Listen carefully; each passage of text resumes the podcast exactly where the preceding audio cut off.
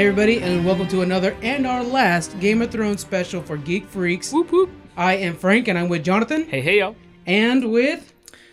Joshua.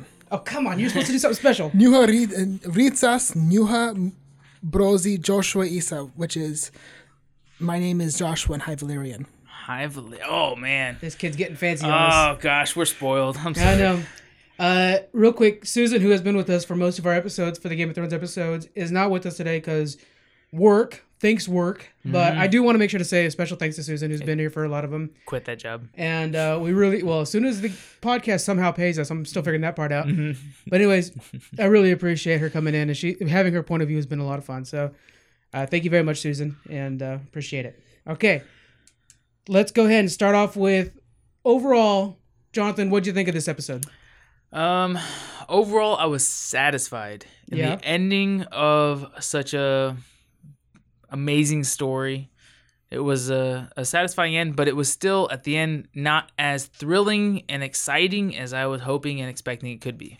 But it was in the end satisfying for a conclusion to the story. Yeah. Yeah.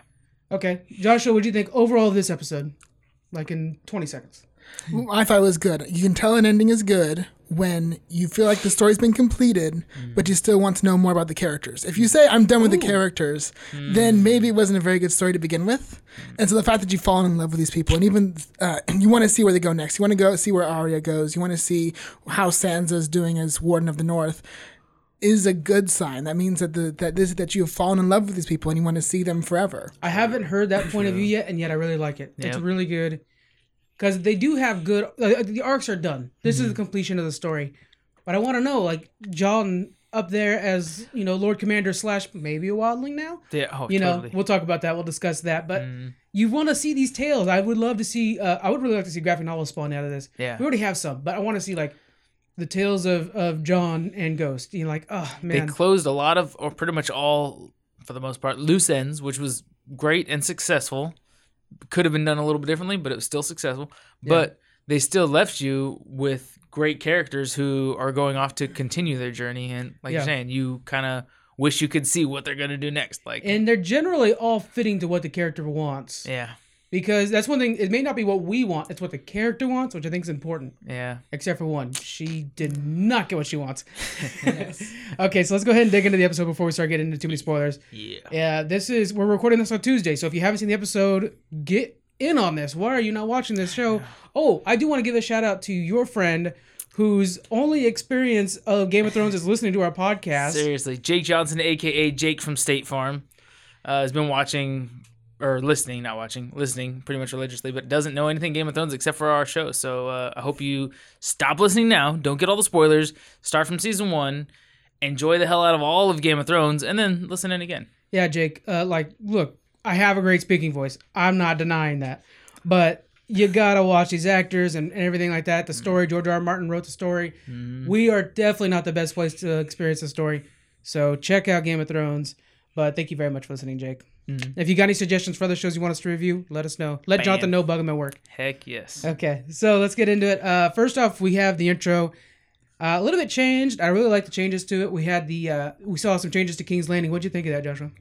So I liked the fact of it. The behind the throne there used to be a lion, and now it's completely empty. Yeah, And below there used to be a they, they used to have a shot of the dragon from the scorpion, and now that's done Yeah. because they're they've all been burned up in the last episode. So I thought that was really cool. Like normally they just do it season by season, I think. So like for example, there was like a few where there was Braavos mentioned. There's like no Yeah. Braavos in the episode. So I love the like this is like their finale. So of course they've got to put all the attention to all the little details in this one.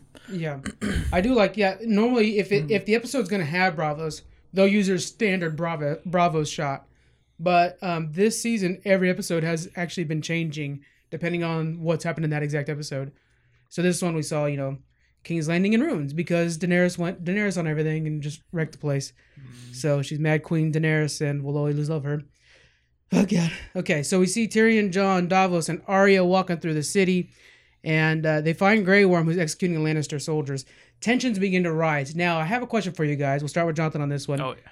Was Grey Worm in the right to start executing these Lannister soldiers? No, I, I as so it depends on who whose uh, authority he's doing it under. Of course, he's doing it under Daenerys. So Right. for for him, he he's in the right because she's in the mindset of kill all Lannisters, no matter what their you know um what do you call it, whether or not they're still hostile or not. He but- feels like they're free men. They made the choice to follow the Lannisters. yeah, but these are free men who've been captured, and now they are your prisoners. Right. So prisoners of war, you you know keep them until you can negotiate their surrender, their their whatever. Yeah. But there's there's not really room for that in this world they're That's now. my argument on that. Is Yeah. because especially when you think of the Unsullied and they're coming from Essos, where things are a little bit more dire. Yeah. The value of human life is definitely different than it is in Westeros. hmm I think that we're gonna we see that, and and so when he's executing people that are just a threat, Yeah. everything they've seen so far is if you leave people alive, like the Sons of Harpies or something like that, if you leave these people alive, if you show them any compassion, they'll be a thorn in your side forever. You have to get rid of them. Yeah. And So- it's it's sad, but it it's kind of to me it's just a little now looking back, it's a little bit of foreshadowing to that we can't have a happy solution with Daenerys now. We can't have her retiring as a queen to another island or, you know, she can live side by side with Jon. No, she's a threat just like those Lannisters are and she has to be with your put out completely. foreshadowing. Yeah. Are you an English it's, major? it's like reverse forward foreshadowing. I don't know how you say that. No, you messed it up at the end, but you were sounding pretty smart. Was there. it? Okay, cool, cool, cool. What did you think? Did you think that was a good idea, Joshua? Well, I, it's hard for it's hard to say because like he's been a slave all his life. So like Yeah. until like a few years ago, like he had no choice. He basically had no free will, and so I think he's still figuring that out. He much he has a much harsher sense of justice because he's lived in a life where he's basically like all the morality was basically like, kicked out of him as, as a child. So, do you think there may be even a little bit of jealousy in the fact that these men were free and that they chose the wrong side?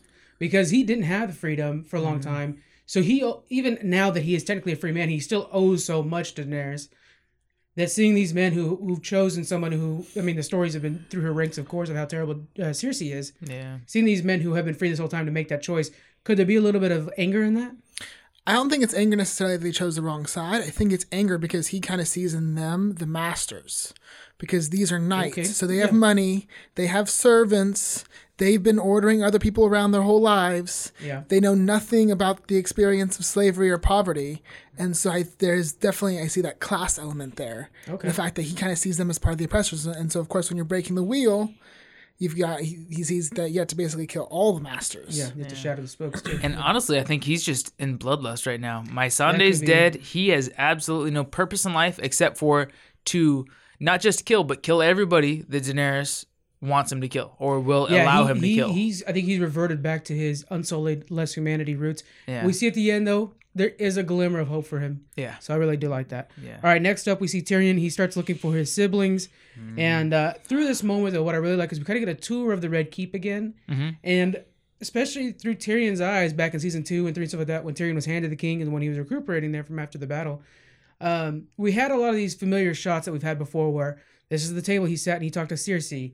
Uh, this is you know the the great map room, which I like by the way. There's a crack in the map room that is right behind, right between the north and the rest of the of the kingdoms, which is foreshadowing to the future. Uh, we also saw that in the intro too, so it's in there both shots. But anyways, and then we finally see Tyrion make his way down to to the um, crypts, not the crypts. Anyways, the, The, escape um, tunnels, what's that not so called? escape tunnels. I mean, Yeah, we talked about it last episode. I don't know. can't There's a that's catacombs. called. That's the word. I meant. Catacombs. Yeah. There you go.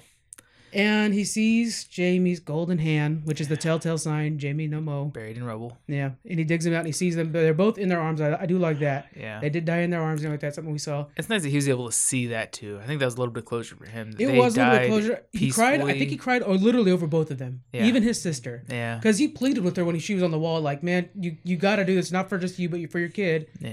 So there's three basically dead Lannisters there, and it's like he he lost. It's the the emotions from from Peter Dinklage in that role. hmm Oh man, you're just feeling it for him, you know. Rains of Castamere comes into that beautiful sound. I liked it. He's a great actor. It was a good scene, but I'm disappointed I didn't see a tear. He What was trying. He was trying to muster up a cry, but I didn't see, quite see any tears. I thought he cried. Mm, he emoted crying. He acted crying. You know what? Good enough. Nice Mhm. job, Peter Dinklage. Yeah, just to bring in a dropper. What'd you think? Did you have any emotions for that? Seeing Jaime and Cersei there in the rubble? Yes, but I, I, I think there's a sense of regret there Because if he hadn't let Jaime go free, Jaime would still be alive. Ah, that's a good Ooh, point. that's a You good think he's feeling yeah. guilt? A little bit, yes, because like a lot of this is kind of like his fault because he's help he's helping the woman that basically killed them. I, and I think there's also some regret there because his job this whole time has been to quail Cersei. Sorry, not Cersei, Daenerys, and Ah, yeah. he hasn't been able to do it. And Varys has been warning him.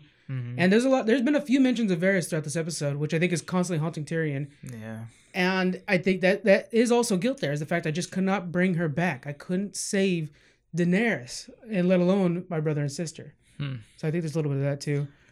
Uh, we see Jon approach the Red uh, Keep. He's walking amongst her soldiers. I love the scene of, of how they're divided up. We have the Unsullied in front, the Dothraki in back. Everybody's hyped.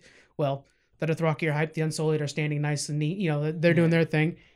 And then we see Jon or uh, uh, Daenerys fly into the Red Keep on Drogon. And what might be the best shot of this entire series Yeah. is Daenerys walking out oh into the archway of the red of the rubbled Red Keep. The wings flail on Drogon, showing up right behind Daenerys. Yeah. I'm trying so hard to make this a wallpaper, but I can't find a high enough res picture of it. And it was just, and then Drogon takes flight, and it was Yeah. just wonderful. What is the meaning behind that? it's just the the dragon queen is what it Okay. is. It's it's it's her. You know, she it shows. I got that, one term I'm excited to say. So. Oh, say it. Say it. no, no, no. What did you think it means? It's kind of like her presence. So she is she's kind of like almost fused in that dragon personality. So mm-hmm. in a way, like she has like in the beginning, she had like this human, like merciful side, mm-hmm. and she got to try and call herself like a mother. Mm. Yeah. But now she's like completely gone into that dragon side, that fierce, mm. destructive side of her personality. Yeah. What did Viserys always say? Don't wake the dragon. Mm. Yeah. The dragon is woken. Hmm. This is full Targaryen. This is what Viserys warned about. Like, don't wake the hmm. dragon in me. The dragon is woken. This is what we see when the dragon wakes up in a I Targaryen. I forgot about that. Actually, he And this threatened dragon that all the woken up. time. Don't wake the dragon in me. Yeah. Hmm. That is pretty cool. And now we finally see a dragon is woken, and that's the image of it right there. I need that wallpaper. I can't find a high enough definition picture of it. Ah, Man, yeah, that is an amazing scene though. Yeah, the cinematography of this episode, like I, I I said, I think both times I was watching it, both of you guys, I think it was above par. Mm-hmm. There's another scene later on. We don't really talk about it too much, but Jon's walking through, and we see Drogon wake up in the snow. Yeah. It was just, I don't. There was no real reason for it. It was just awesome. I gotta say, there's few movies that I can compare the cinematography quality of, of Yeah. shots compared to the at least the series or the season of Game of Thrones. It's just amazing.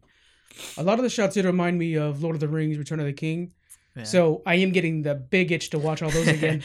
um, down with binge yeah. them all. I, I really liked in that scene too, just before Daenerys lands, uh, when Jon's walking through all the soldiers, you see um, Arya is kind of stalking him too, Yeah. like keeping pace with him, just trying to see where is he going, how is he going to approach her. If he lunges at her, if he jumps on her, if he tries to make a fucking side maneuver, or whatever he does, I'm gonna be there. I'm gonna be ready to jump in and defend my brother Yeah. and take this woman down as soon as we have a chance. So I was kind of I, I feel like she was just the panther behind him, ready to jump in as soon as he makes that attack, House hoping Panther right there. right or yeah, wolf, hoping that he he makes that attack, but she wasn't quite sure what move he was gonna do. I guess. Yeah, it was a wonderful scene they're setting up. Mm. We also see at the same time Tyrion starting to walk up from behind. Yeah. We have Danny there; she's addressing her troops. Yep. We have Jon and Tyrion standing behind her, both full regrets on their face. Mm. And Danny's telling her troops, you know, in both me and, and Joshua were talking about this in Dothraki to one, Valyrian in the other, right? So there Yes. were she was speaking both languages. Yes. I had I was sitting there like, but she has because it's hard for me to tell sometimes. Oh, But she does have the harsh language when she's talking to the Dothraki, Yeah. which is very, you know, that's Dothraki. It's that like Klingon uh, almost language. Yeah. and then she ha- she was changing it to that very sing-songy High Valyrian, which is mm-hmm. much like Elvish and Lord of the Rings type. Okay. language, to the uh, Unsullied. That's so cool. And it, I mean, just the translation. It was such a powerful speech she was giving. It's just it's it was an awesome scene all around. What would you think of that speech? Um, I liked it. It kind of like highlights why she needs to be she, she needs to be taken out because like she's she's spreading the revolution everywhere. Yeah, you almost want to Um, follow her, Right? And I, I I do love the way they shot it because like her like one speaker on top of a stage surrounded by a homogenous mass of soldiers yeah, is like so ingrained in our culture with like dictator exactly. or like fascist Im- imagery. Yeah, Drawn back to World War II. or the Empire and Star Wars, Oh. same thing. Mind blown. My Wake the Dragon thing was the mind blowing part of this segment. Yes. Sorry. Make it look good. You're all right. Okay, so um, yeah, we have basically a speech from Danny saying that she wants to take over the world now, and the whole premise of it is that she's gonna free everybody, but it'll be under her rule, you know. And then we had Tyrion, who finally has woken up. Yeah. He's he's he's shaking it from his eyes. He goes up to her and he takes off his hand to the king, queen, Pin. Pin, and throws it down the steps. Yep. And right away you're like, dude, you're dead, but props. You're going out like a boss. Before he threw it though, did you not think he like there's a slight chance that he might just try to stab her in the heart. It's not I mean it might not kill her, but it's his only chance to possibly get her while he's there. Yeah, I mean that would that would have been cool. Yeah. I just think that, yeah, it would have been ill timing. Yeah. I, I just that throwing it down, I think showed. I think at that moment he's thinking about himself. Like I need a safe face. He knows that it's not gonna land on her. Yeah. She's right now. She's she's not the same. She's kind of not the same person anymore. No. It's landing on her and it's ricocheting to Jon because when he walks back out after he's been captured by the Unsullied, Mhm. he makes sure to give Jon a look. Yeah. Like, look what I just did. What are you gonna do? yeah, we need you. The Yeah. rebellion needs you now. Yeah. All right, so uh, let's go ahead and fast forward a little bit here. Then we get to the moment where uh, Jon's, you know, oh, oh, real quick before we go too far. Oh, yeah. Speaking of Panther Arya, she just like shows up next to him up on the up on the top there. yeah. Like, yeah, you need to kill her. Wait, where'd you go from? Yeah. nobody, uh, nobody in Westeros understands how awesome Arya is.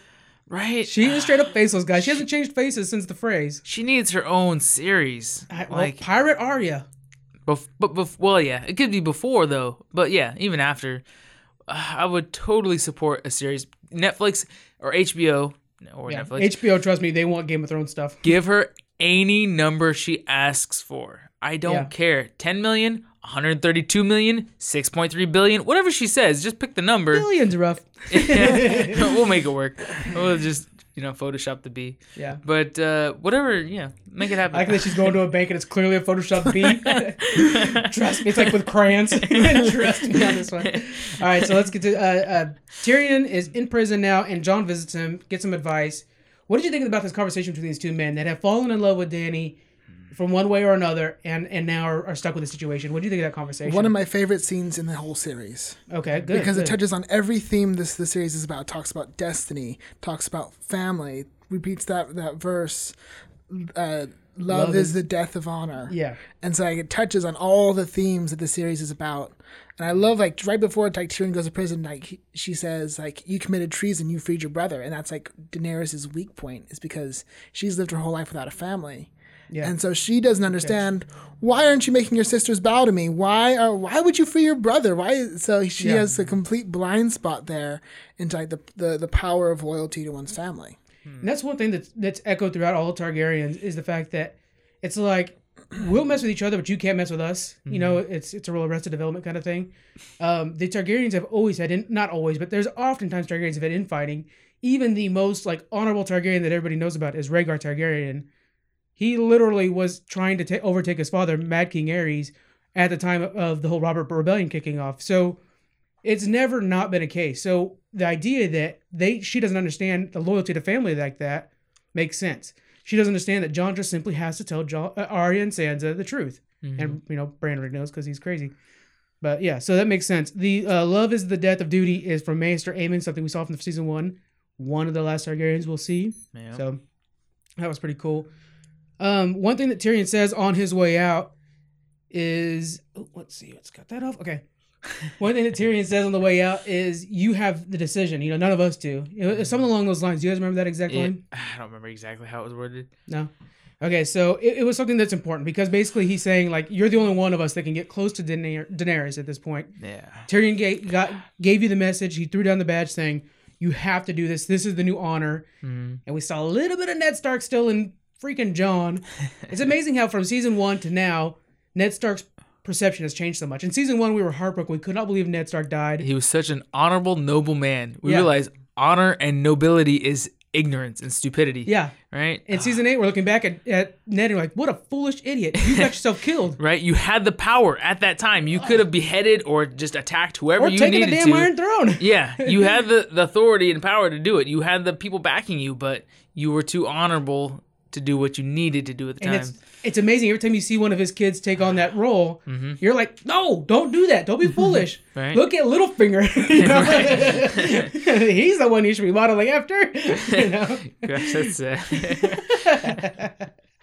So we see Danny. She's in the throne room, and this is something we had seen in the, in the House of the Undying. And uh, she's she's walking up. It's been destroyed. There's snowfall. It's not quite as as much as you know. They had changed it a little bit from the original House of the Undying vi- vi- uh, vision. yeah. They broke down some of the more of the walls because they wanted to bring more light in Mm-hmm. in production. But nevertheless, same thing. She gets up to the to the throne and she actually touches it. Now, uh, Emily Clarke, the actress that plays Daenerys Targaryen, says that's actually the last shot she ever filmed for the show. So think of how emotional that is. They Yeah. they they do things out of order. Yeah, yeah, yeah. But think how emotional that touches then, because that's literally the last time she is a Game of Thrones member. Yeah, that's hard. It's tough, yeah. I mean, such a powerful character too. You're you are the story at I mean more or less of Ice Game and of Fire, you're one of those two. Yeah, that's huge. Yeah. And that's the last chance. That's that's that's your final. That's your retiring touch right there. So yeah, moment. if you think of what's going through her mind when she touches that, she touches it. They get a few shot, a few seconds. Cut. All right, thank you very much, Emily Clarke. Here's some donuts for your going away party. that's her goodbye right there. Yeah. So it really kind of I like when you set. know about when their goodbye is. Yeah. It shows the emotion in that moment. So Yeah. that was her goodbye. God. Yeah. And then um so that's something we saw in the in the in the prophecy.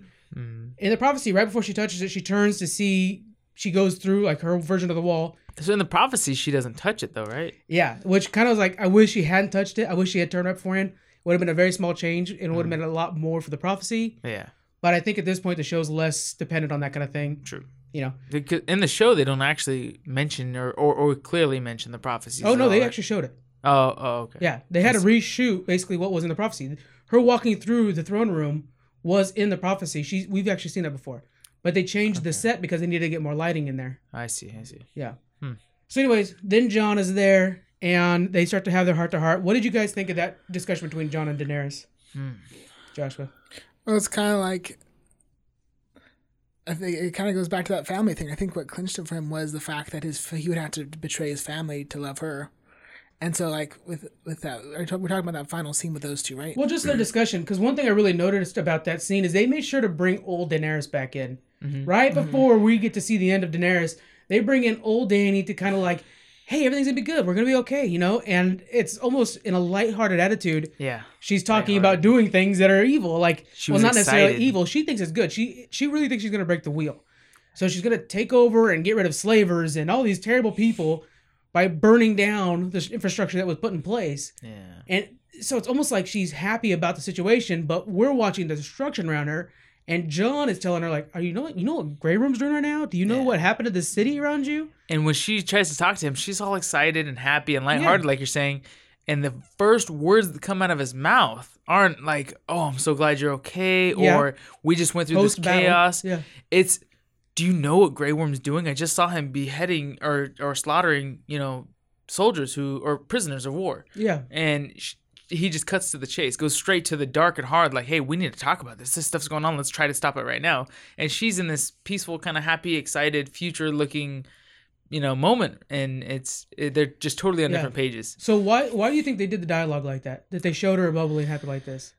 Mm, I, I think it kind of wanted us to reconnect with who she was, but A little bit, yeah. I think a little bit of that. we're still on who she is now.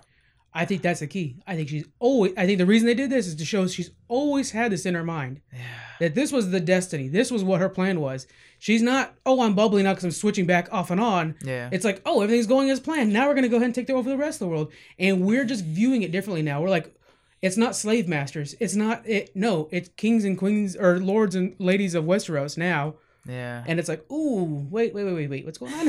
you know? So I feel like we were trying to kill Hulk, and we waited till he switched to Bruce Banner and forgot that he was Hulk, and then we were able to stab him in the heart. Like we waited until she the fire. I'm a little confused by that. I'm not gonna lie. no, I mean like we, we waited till the fire was out, and she Yeah. wasn't this furious dragon anymore, but she was the innocent girl that we fell in love with, yeah. and only then did we decide to go ahead and kill her. Only when the Hulk side was gone and she was the innocent living person that you know she died. I I I, I, would rather see her die when she has that fire in her eyes and she's mounting Drogon See, and I- Jon has yeah. to pull her off of the dragon and stab her in the heart kind of thing. I want her to die in in battle, not die as an innocent So let's- girl. yeah, let's go ahead and get into the next part real quick. Then we'll kind of backtrack a little bit. So, Sorry, yeah, then, no, no, no. I know. Well, if this is an emotional part. We, you know, this is eight years, well, decade really in the making because of production and everything like that. So, uh, and freaking, anyways, season eight, seven to eight. But anyways, uh, Jon and uh, Jon and Daenerys finally they kiss, and it's this real kind of romantic, almost like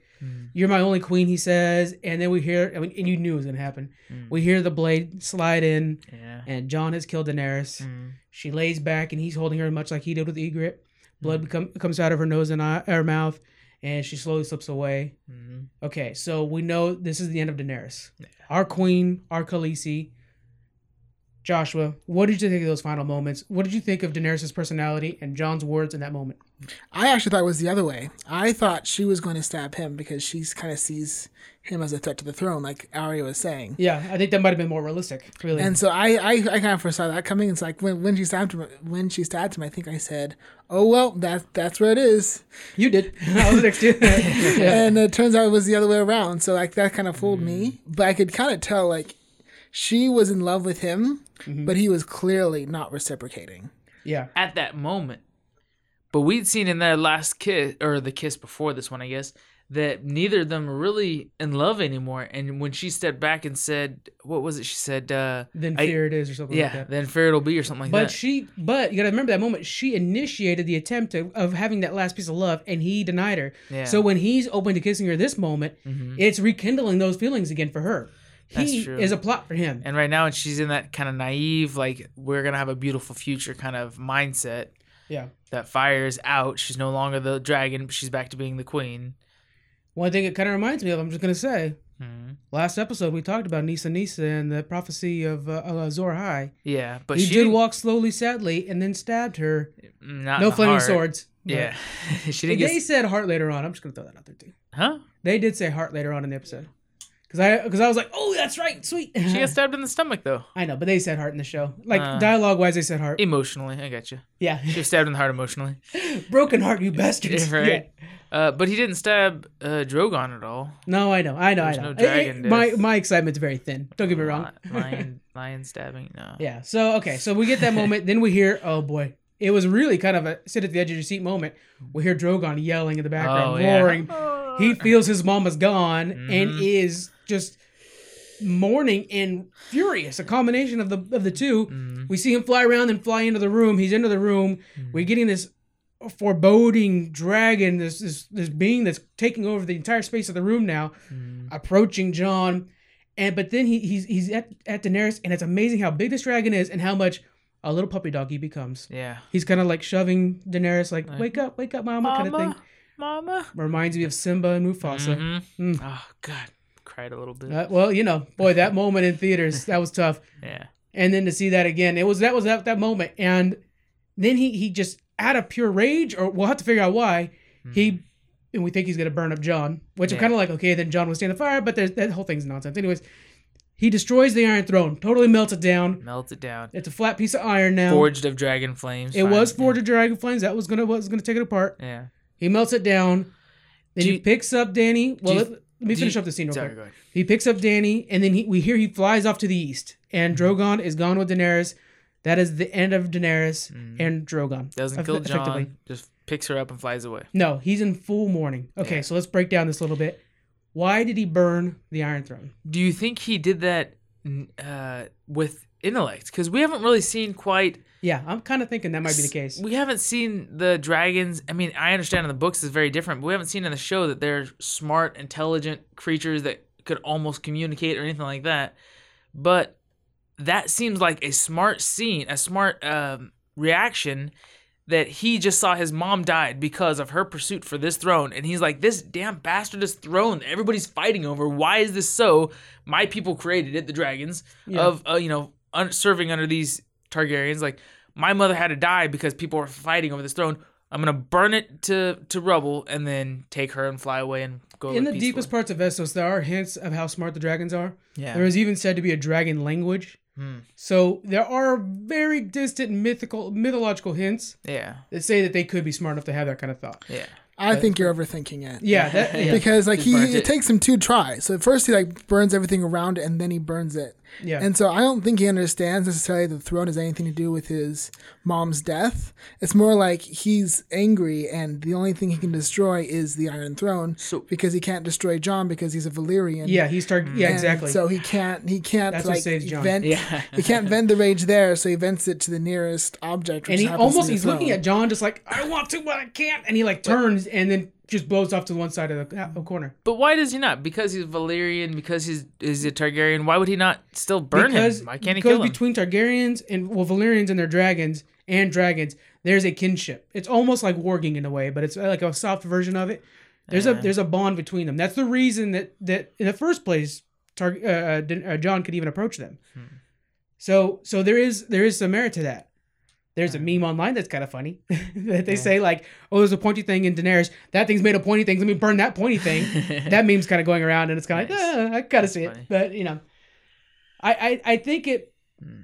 I think what it is is it's a it's a symbolism for us because I think you know George R. R. Martin takes a lot of works from Tolkien. He takes a lot of influences from Tolkien. I think the Iron Throne is really the One Ring, Mhm. right? Yeah. And we've seen it melt in Mount Doom. I think Yeah. that's what we're getting here. Yeah. This is the destruction of the one thing that's creating so much corruption and destruction in the world. At- Be gone with it. Oh, was that the actual breaking of the wheel right there? No, not really. That happened later. Well, I mean, phys- uh, it, it, it kind of is really, but but it kind of is that thing right there. If if Bran or whoever can sit on top of that thing, Yeah. then it's gonna mess things up. So I think I think it could be in a way. It represents the destruction of the old order, which is based on violence and intimidation. Yeah, I mean it's a chair full of swords, so makes sense. Uh, real quick, I just want to throw uh, uh, one thing we had mentioned already, but Dany says uh, those other people don't decide. You know what I'm saying? So she had also said the same exact line that Tyrion had said earlier in the jail cell about you're the one that decide. I think that might have also kind of woken something up in Jon, like, okay, it's time to do some stabby stabby. Yeah, yeah, because she was talking about how great our empire is gonna be and blah blah blah. And, he, and was it Jon that said, "Well, what, a- what about what the people want Yeah. or whatever?" And yeah, she's like, "Well, those people don't get to decide." Yeah. Like, Which- oh, so you're not a slaver, but you're gonna force the innocent to do what you That, want. but Tyrion literally said, "You're the one that gets to decide." To Jon as he was leaving, yeah, and so when she says nobody else gets to decide, it's reaffirming the fact that Jon, this is up to you. What do you want to do with the future? and that it's. I mean, she's not necessarily breaking the wheel because she wants only the voice of the highborn to be heard, and her voice I as think, queen. yeah, and that she's saying their vo- their voices don't matter. And Jon's like, well, they kind of do. They're the people that we're here to protect and serve and live with. yeah. So I think their new order that they I think in her mind, she thinks she's still doing that. I think she still thinks she's protecting the lowest people, yeah, and she thinks that using the, the way Cersei used the low, the lowest people to kind of protect herself with a shield around herself Mm, was the reason they had to be destroyed. yeah. You know what I'm saying? I don't think in general she just wants to kill peasants. I think that that was the situation. But I mean that that ruling as a leader who only hears the voices of of kings and queens and not necessarily of the peasants. You know, I mean, they don't. Yeah, that's one thing. I don't think she but- necessarily wants to have any anybody else elevated. Yeah, I think she wants them to be peasants than her. yeah, She wants no middle class. yeah. I think that's what it ends up boiling down to. Anyways, let's go ahead and keep moving along with the story. Mhm. So I know it's gonna be a long one, but I don't want to be here all night. So uh, we get a little bit of a time jump, and we're at the Great Council. This new Great Council that's been formed. Uh, it's in the Dragon Pit, and it, and it basically has representatives of the zone of the uh, Westeros. We have How long of a time jump do you think that was? I, I noticed we enough for some good sized beards to come in. Yeah, because I noticed we see Tyrion is is sunken in the face, looks deprived, Long beard. We see Jon later on with the same situation where he's kind of Yeah. got this like. He haggard says the past few weeks. okay. really only a few weeks. Hmm, a lot of testosterone around there. Alright. All right, so uh, Sansa's representing the North, Gendry the Stormlands. Uh, Edmure is uh, the Riverlands. Edmure Tully, Tully. Uh, uh, Yara's got the uh, Iron Islands. Robin of the Vale is there for the Vale, and we have some sort of Prince of Dorne. By the way, quick aside: how crazy does Robin look as an adult now? Was that the original actor as a kid? Yeah, Oh, I didn't even pay attention to that. dude. I mean, like, pull up the it. picture. They really made sure to keep up with that whole like rich boy doesn't know how peasants work. You know, he's got like the full white suit. And he's just like, I like mama's milk. That whole thing. That's weird. Yeah, well, that's his mo. And another quick aside, we should mention it because the internet's blowing up about it. There was a couple water bottles behind people's legs. What? Yeah, it was a real Starbucks coffee cup situation. It's probably gone already. Hmm. Uh, right behind Davos and behind Sam's legs. oh yeah, Sam's there too. Oh yeah. Hey, Robin looks kind of like a grown-up person almost. Yeah, That's interesting. And what is Brienne representing? Because she's not from a great house. No, I know. I And, I, gonna- and Sir Davos is just there to like mediate because he's he's from the house of Onion. yeah, really. Hey, I love me some onion. and this is before they become elevated even higher. So they literally are just base ass knights. Hmm. So it's kind of weird that they are there, but I think I think you're right. I think they're just kind of like with others. Yeah. Probably Davos is an is invitee of Gendry and Brienne of Sansa. So because they have like Arya's there too, Bran's there too. You know, they're there as, as like Sure. homies of Sansa. But like, hey, I don't know what your guys' whole system is, but we all done been through some shit, so Yeah. we're gonna be a part of this conversation. Yeah, we helped kill the Night King. Hello, Arya, right here. Yeah. So Davos has always been my favorite character. I, I just I'm a big fan of him, and I would love to see a spin off of him just on his adventures. a prequel. Yeah, uh, that's basically what I want. I want a prequel. Yeah. I want Robert's Rebellion, like we were talking about. Anyways, we'll, we'll talk about that on. Okay. I just want to make sure to mention uh, the Great Council has been used before in the past a few times. Whenever there has been a question of lineage, they always bring in the, the Great Council. It's the lords of all the lands to basically say, okay, this is the one that makes sense to be the new king. And uh, uh, matter of fact, the last Great Council that was assembled was a tournament of Harrenhal was actually a, a ruse to have an excuse for all the lords to meet together. While Rhaegar gathered all these lords together, he wanted to find a way to overthrow his father, Mad King Aerys. But there was Lyanna Stark, and he fell in love, and he messed everything up. Robert's Rebellion. Ugh, All kinds. good job, Rhaegar. Right. Anyways, so great councils have been used before in the past, and uh, we hear from one thing we hear too is is from the north. There's about what was it ten thousand men, two thousand men. I don't remember. It's the same as however many Unsullied there are. There are also Northmen that came down with Sansa to make sure Jon Snow gets out of themselves. Hmm. I like that. Yeah. They want their king. Uh, and then, by the way, how funny was this when Sam's like, "Oh, why don't we have the people vote for who they wanted?" Oh yeah. and they just like, "No, that's not going to happen." I think this was just like a fan theory. Like I've always thought, like, "Oh, they'll go to Senate after this," Mhm. and Senate's basically the same situation. You're voting for your senator or something like that, and they were just shutting that down right away. Yeah. Do you think that that system could have worked in Westeros? No, well, they've never had anything like that. They've never had Yeah. a local democracy. So there's no way they could extrapolate that to a national system. Yeah. And they don't have like the they don't have like the capacity to have like ballot boxes on in like the on a continent the size of South America. Yeah. And so like it would have eventually just been like a House of Lords. And that's exactly what the Great Council is. So they only just show up when they need to choose a king and then they can go back and do whatever they want. I could imagine like your local polling place at this brothel. You know? Yeah. Two for one deal. But yeah. So what do you think that would have worked? No, like like like Josh was saying, it would take years of of baby steps to get to that level of because the the the the people don't don't have a voice. They know they don't have a voice. They've lived for many generations. Only now in modern time do does everybody have a voice with social media. Yeah. But I mean, back in the day, it was only like the one person that represented your area or whatever. So I think it would take a lot of time for the people to be prepared to utilize a voice or actually have any kind of authority like that. That's that. one thing they mentioned in the past is that the people that are out there farming or doing whatever don't give a crap who sits on that iron throne. Yeah, as long As as, long it as doesn't can- influence them so much. Exactly. They just want to go get, live and die. That's all they care about. So that's true. Yeah. They they don't have the knowledge to make that kind of decision. hmm Okay, so then we get Tyrion's. Well, one thing I like is Grey Worm's kind of like shutting down Tyrion. Mhm. He wants retribution for Daenerys, Yeah. And so he's like, "No, this, no, that," and then Tyrion's saying, "Like, look, it's not your place to make a decisions here. hmm Jon made his crime here. It's supposed to be for the king. He made his crime on Westeros. We need a king of Westeros to make that choice. Great council, decide." And he makes a good pitch for Bran. hmm Okay, guys, here it is. Is Bran a good king? Jonathan, you first. I like Tyrion's pitch. He does a good Yeah. job at explaining why Bran would be you the need that best king. story to sell to the people. Yeah. Without Tyrion's pitch, I would have said, "Why the hell are you picking Bran? There's so much more noble, like battle-ready leaders like Jon who would totally be good kings." But the fact that John is the historian, he has the memories of all past and future and knows what to do and how to do it to just better the people. When you look at it like that, you're like, oh wow, he's like Varys trying to keep the masses, you know, alive, fighting for the living and and a better future for everybody. He's not just blindly uh, loyal to one house or another because he's Yeah. no longer Brandon Stark, but he's you know Brandon the Three Eyed Raven, who's seen all of history. So he's Yeah. he's not he's not necessarily just one person anymore. He's he's the keeper of history, like you said. So I kind of That's one thing though. Like just uh, from a quick aside on this, it seems like if you were an outside person looking in, yeah you'd be like, "Wow, the Starks have way too much influence at this table." yeah You've got you know Sansa, and then she brings a lot of company with her. yeah Sam clearly loyal to the Starks. yeah You know Bran if she has any say, Davos if she has any say, he has any say. You have Robin who is related to them. hmm Yara whose brother was basically a Stark. So beheaded in season one, Ned still had a lot of influence. Let's just say he was playing the long game. Yeah, right. He took them all. Yeah, yeah. Literally, he has in yeah he has a queen and king in his dynasty, mm. Man, and a couple ex kings. good move. Yeah. Lose the head, mm-hmm. season one. There you I'm gonna do that. All right, Dylan. Guess what? We're at episode nine. okay, so yeah, that I see what you're saying. Basically, it's you know he has no lineage, legacy. That's where it's good at. Yeah. Well, that's English. All right, what did you think, Joshua? Well, I kind of think like the whole series is kind of like the the nerds taking over from the jocks Oh yeah, because we yeah. start off with basically the ultimate frat boy on the throne, and now we have like the ultimate nerd.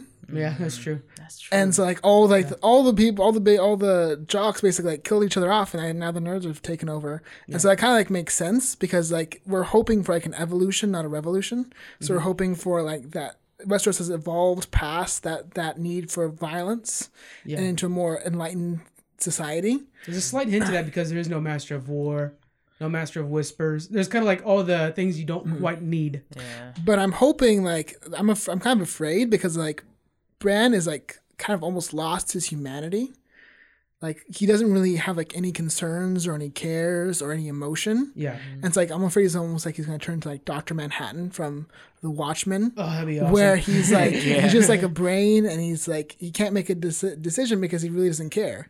currently reading Watchmen, so I'm down with that idea. Right. And as terrible as it is, uh, but but the actor did come out and say, I just want to throw this in there that what we're not quite seeing through the limited time we have with the show is Bran that we first saw show up to Winterfell after becoming the Blood Raven mm-hmm. has just gotten his powers and is not quite good at balancing them yet. Mm-hmm. The Bran we see become king is much more of old Bran, hmm. who now knows how to tap in and tap out. Oh, okay. So that's that's, much more of the old Bran. Now, he says. I wish they showed they that. didn't convey that enough. a small scene to humanize him again a little more would have been huge. Would have made Yeah. a big made a big difference. Give us a moment back with Bran Yeah. being Bran Yeah. with his family and stuff. Even when he's saying goodbye to Jon, it doesn't quite feel. something showing how great his powers are. Like if he had just a slight, like if he was able to warg slightly into uh, Drogon, just enough to save Jon in the middle of that chaos that was going on, that would have been awesome. That would have showed how great his powers. Are. Well, for don't- all we know, he did.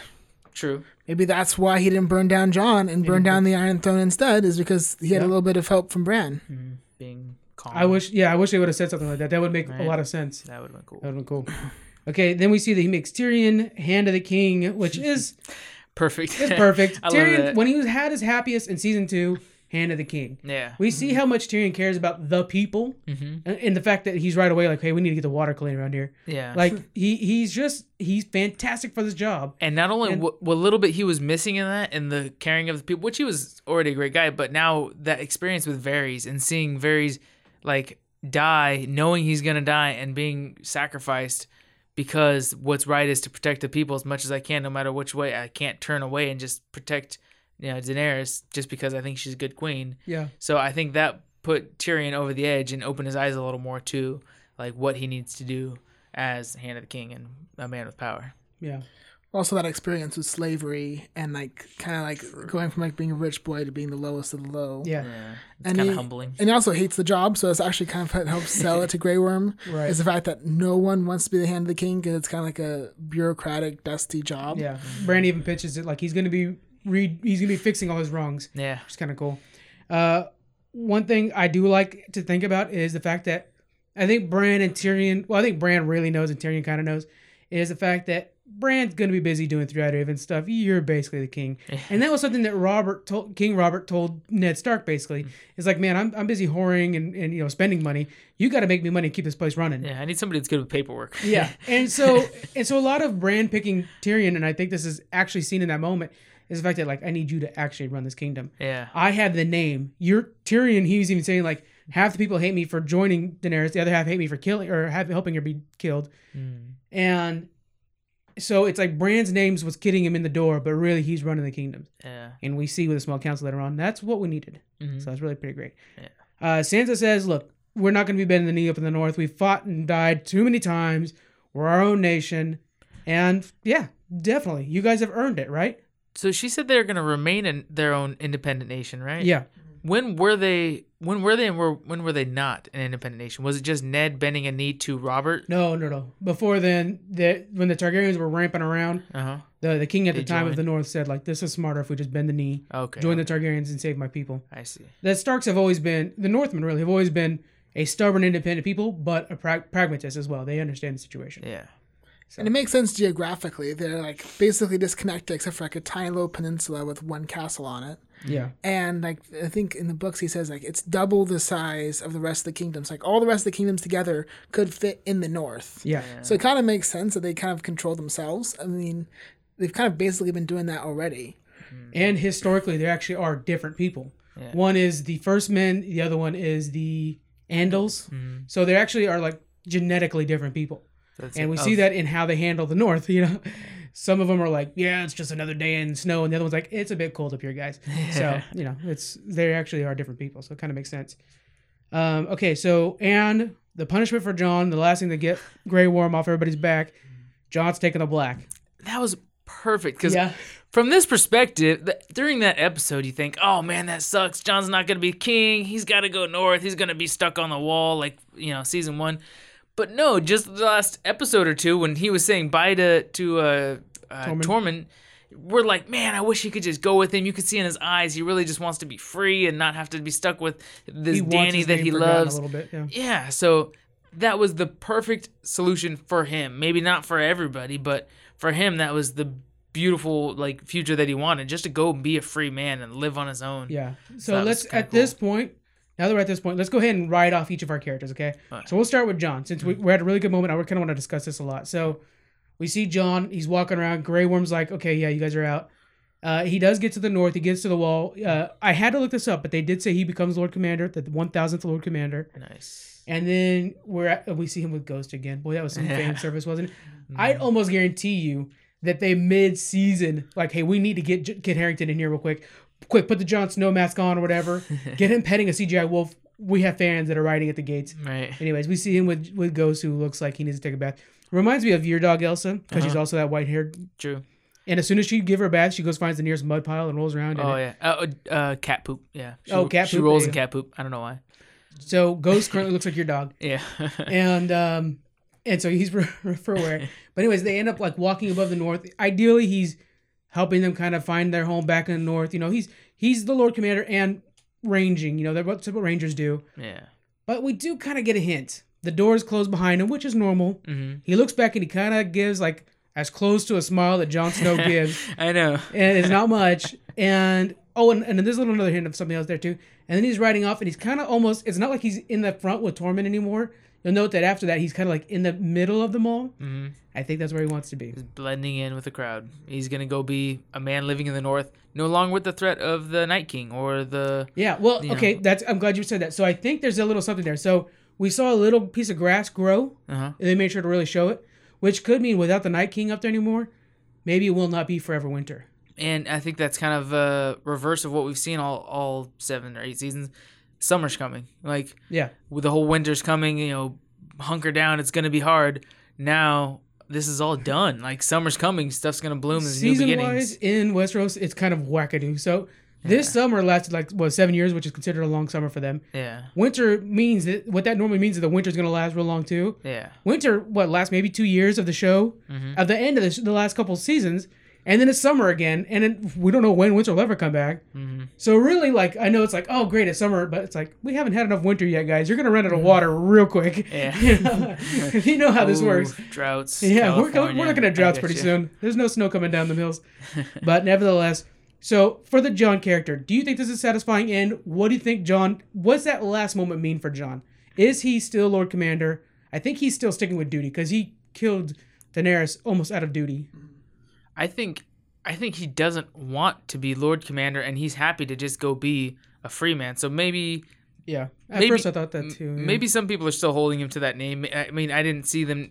You're saying that that technically he is Lord Commander now. As soon as he reached the wall, Yeah, I just looked it up and they're saying that online. But uh, to me, like like you're saying, as soon as he rode off on a horse or you know was was north of the wall and the door closed behind him, he's a free man. He's no longer duty bound by anybody. He's Well, he could have still been Lord Commander and then decide I'm going to.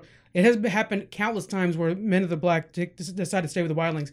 Matter of fact, the Night King, the original Night King, was a Lord Commander that fell in love with this White Witch and blah blah blah blah. yeah. So I mean, it, it's infamously happened. I mean, we could actually be seeing the future Night King. I don't want to get into that.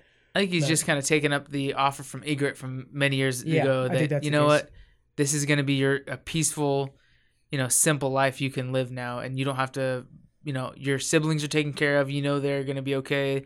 The living are okay. Yeah. You can lay down your sword and go retire. Pretty much is what it is for him. what do you think, Joshua? I think it's kind of do what is what Bran is doing. So like he's just gonna like, have the Maester run everything, hmm.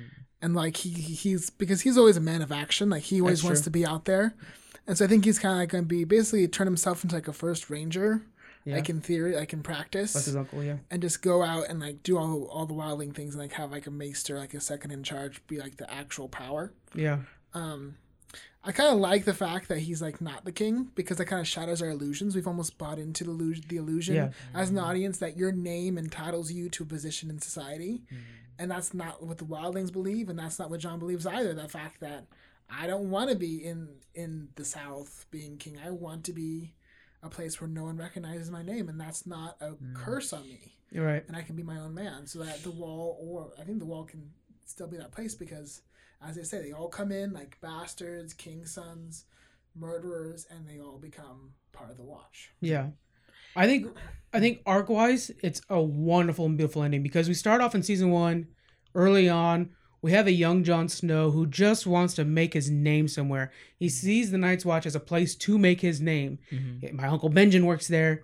And you know, I got one brother who's going to be Lord of Winterfell, and I got another brother who, if that one guy goes, Bran's got it. So there's like little to no chance that I would become Lord of Winterfell.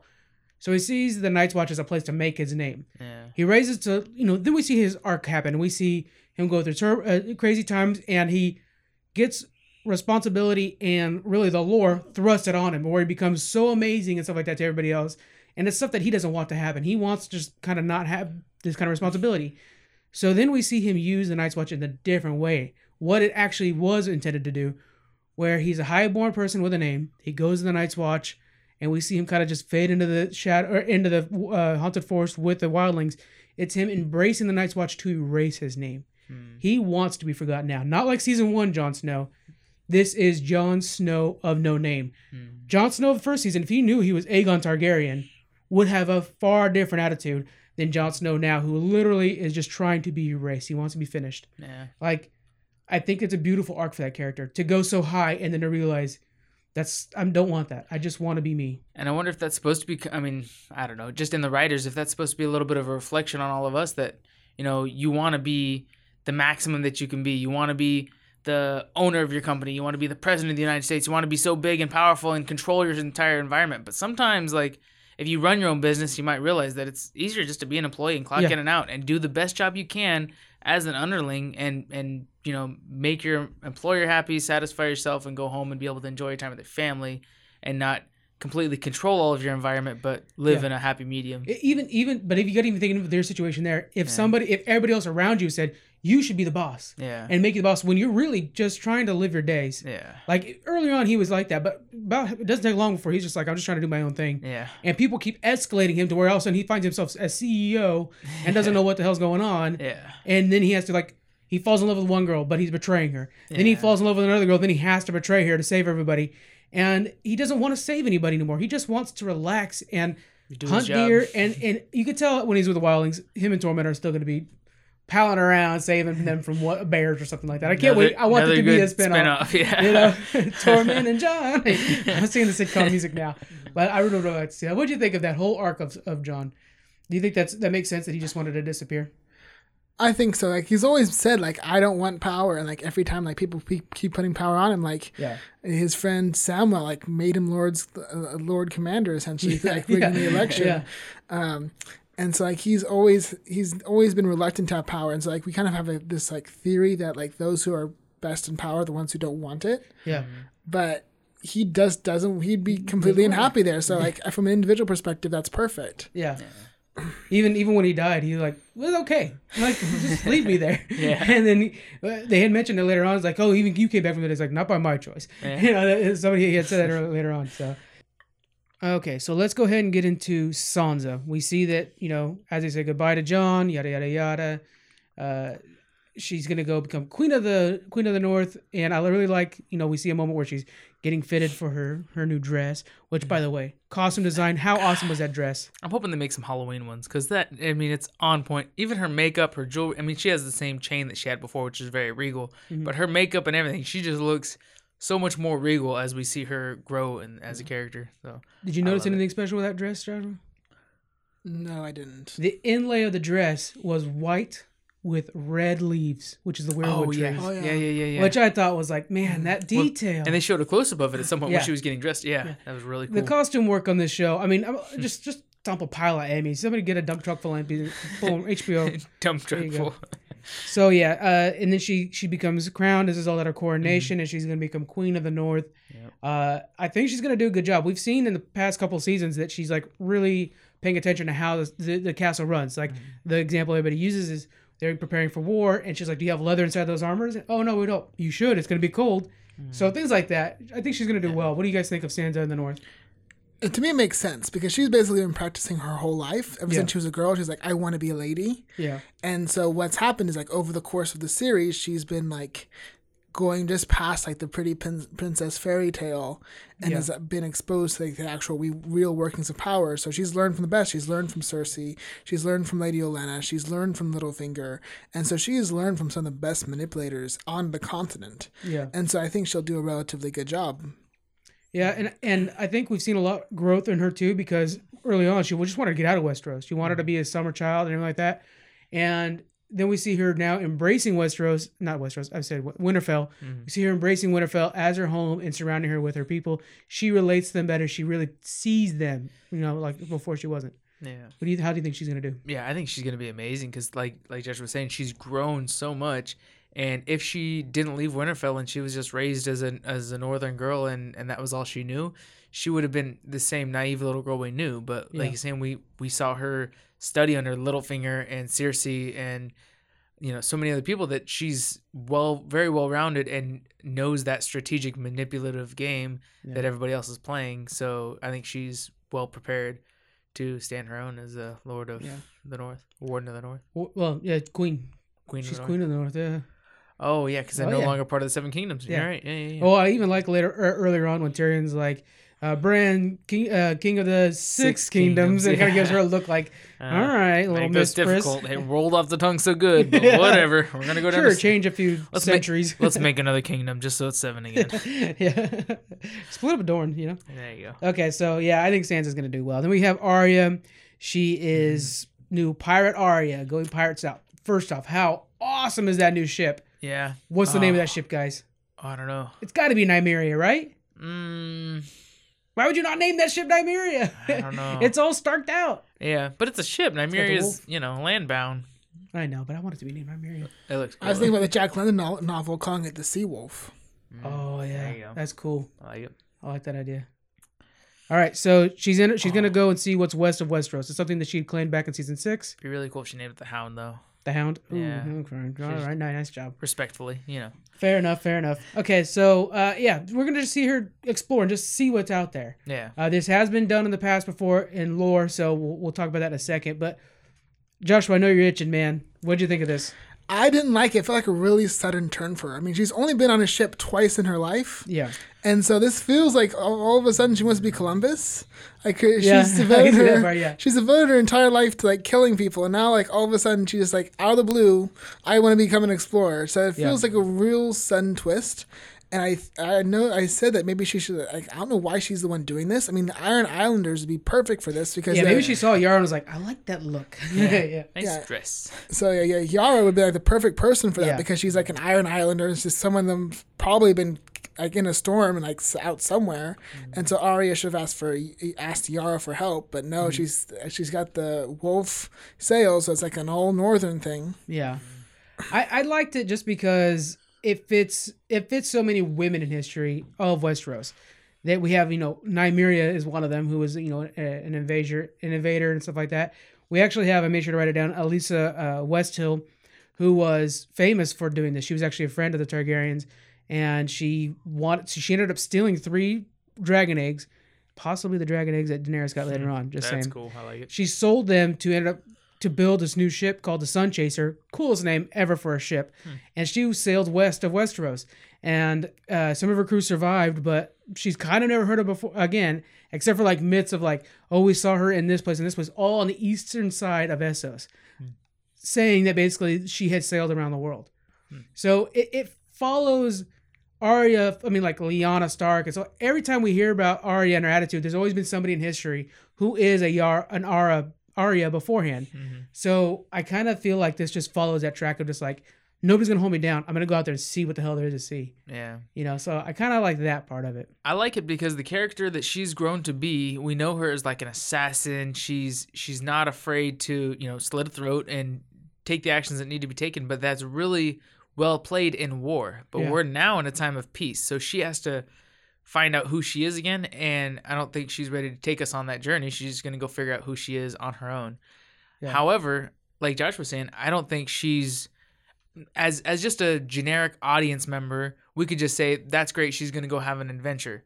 If she's gonna have an adventure on land is one thing, but in reality, going out into sea is a totally different thing. You really have to be prepared. You have to be a person who knows how to travel the sea. I, I yeah, I think it's less about going on the seas, except I think it's more about for her. She thinks she's gonna find land Yeah, and then explore that land, and then Yeah. be a swa- you know she's gonna be a swashbuckler, and, and she's not necessarily gonna be on the sea too long. You Yeah. know, she doesn't know how long west of has Westeros no is, but, but, yeah. but yeah, So I, but I think it was a a perfect way to write out her character to just continue. Like she has all these adventures ahead we don't know of, and she's gonna yeah, journey the world and see where it takes her, and not necessarily tie herself down to any any firm plans or commitment. Yeah. it's pretty cool. All right, I'm gonna say a joke that's only gonna land with a few people. Okay. I like it. I'm excited. So, for you World of Warcraft fans, she went from assassin rogue to outlaw rogue. Dun dun dun. Trust me, there's a lot of people that are just like, oh my god. Yeah. my god! It makes sense if you're a World of Warcraft fan. Okay, heading to Bran. Bran's king. Uh, we kind of already talked a lot about how well of a king he'll be. yeah, Uh, I did like that we saw him during the small council kind of come in and be like, you know, everything's running well. I'm gonna go find Drogon. Now, one thing I noted, I mean, as everybody knows, Tyrion named him very clearly, prominently repeated, as Bran the Broken, yeah, which was kind of funny and kind of cool, but. I mean, he's the three-eyed raven, so though he's crippled, I would have called him Bran the Wise or Bran the All-Seeing or something of great but power and wisdom and knowledge. story. The story is that he's broken and risen. So you have to name him something for the story. Plus, I really like it because it bounces off of Bran the Builder.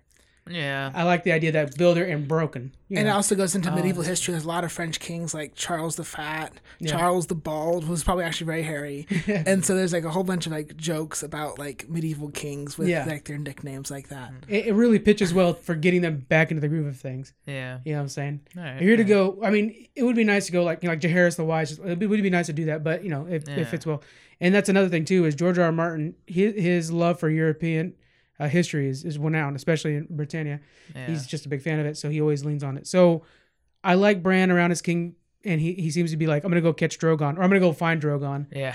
That'd be Yeah. cool if you know. He asks, "Have you guys have you guys seen you know which way did he go? Has he been seen or something like that?" And Tyrion says, "You know, no, we, we have we have no clue or something Yeah. like that." He's like, "Okay, don't worry, I'll I'll find him or Yeah. I'll try to find him or something like that." That was kind of Which I think if he finds him, he's gonna try to kill him yeah, because it's unsafe to have that dragon out. or well- ta- tame him. T- I, I think I think I think he understands that you know you got to get rid of all magic. Well, well, he's magic, but you know, and like I think you, I think you're the one who's, who's told me before that the dragons, at least in Game of Thrones, are asexual, so they can lay eggs and Yeah. produce their own children without a mate. So I think he's going back to Valyria, mm, where just- it's kind of well designed for them to breed, yeah, and he's gonna make some babies. nice. So she, he, whatever either one. Rise of the Dragons. Rise of the Dragons. All right, Jaime's story and everything like that. We saw him die last season. We saw the you know confirmation this episode or last episode. Uh, do you guys think he had a pretty good arc?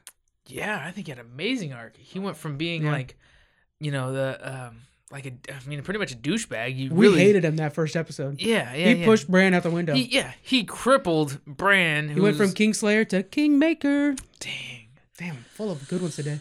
mind blowing. Mm-hmm. um, but yeah, he went from made a douchebag to being a pretty cool guy to being an honorable knight to now like embracing Cersei in their final moments, just That being a a, moment. a dying lover boy kind of thing. Like it's Yeah. like heartbreaking to see them go, see him go. She can die any day, but uh, but I it- like the way they went. he, yeah, it was a very well written arc. I think. What'd you think of Jaime's total arc? I think it was good.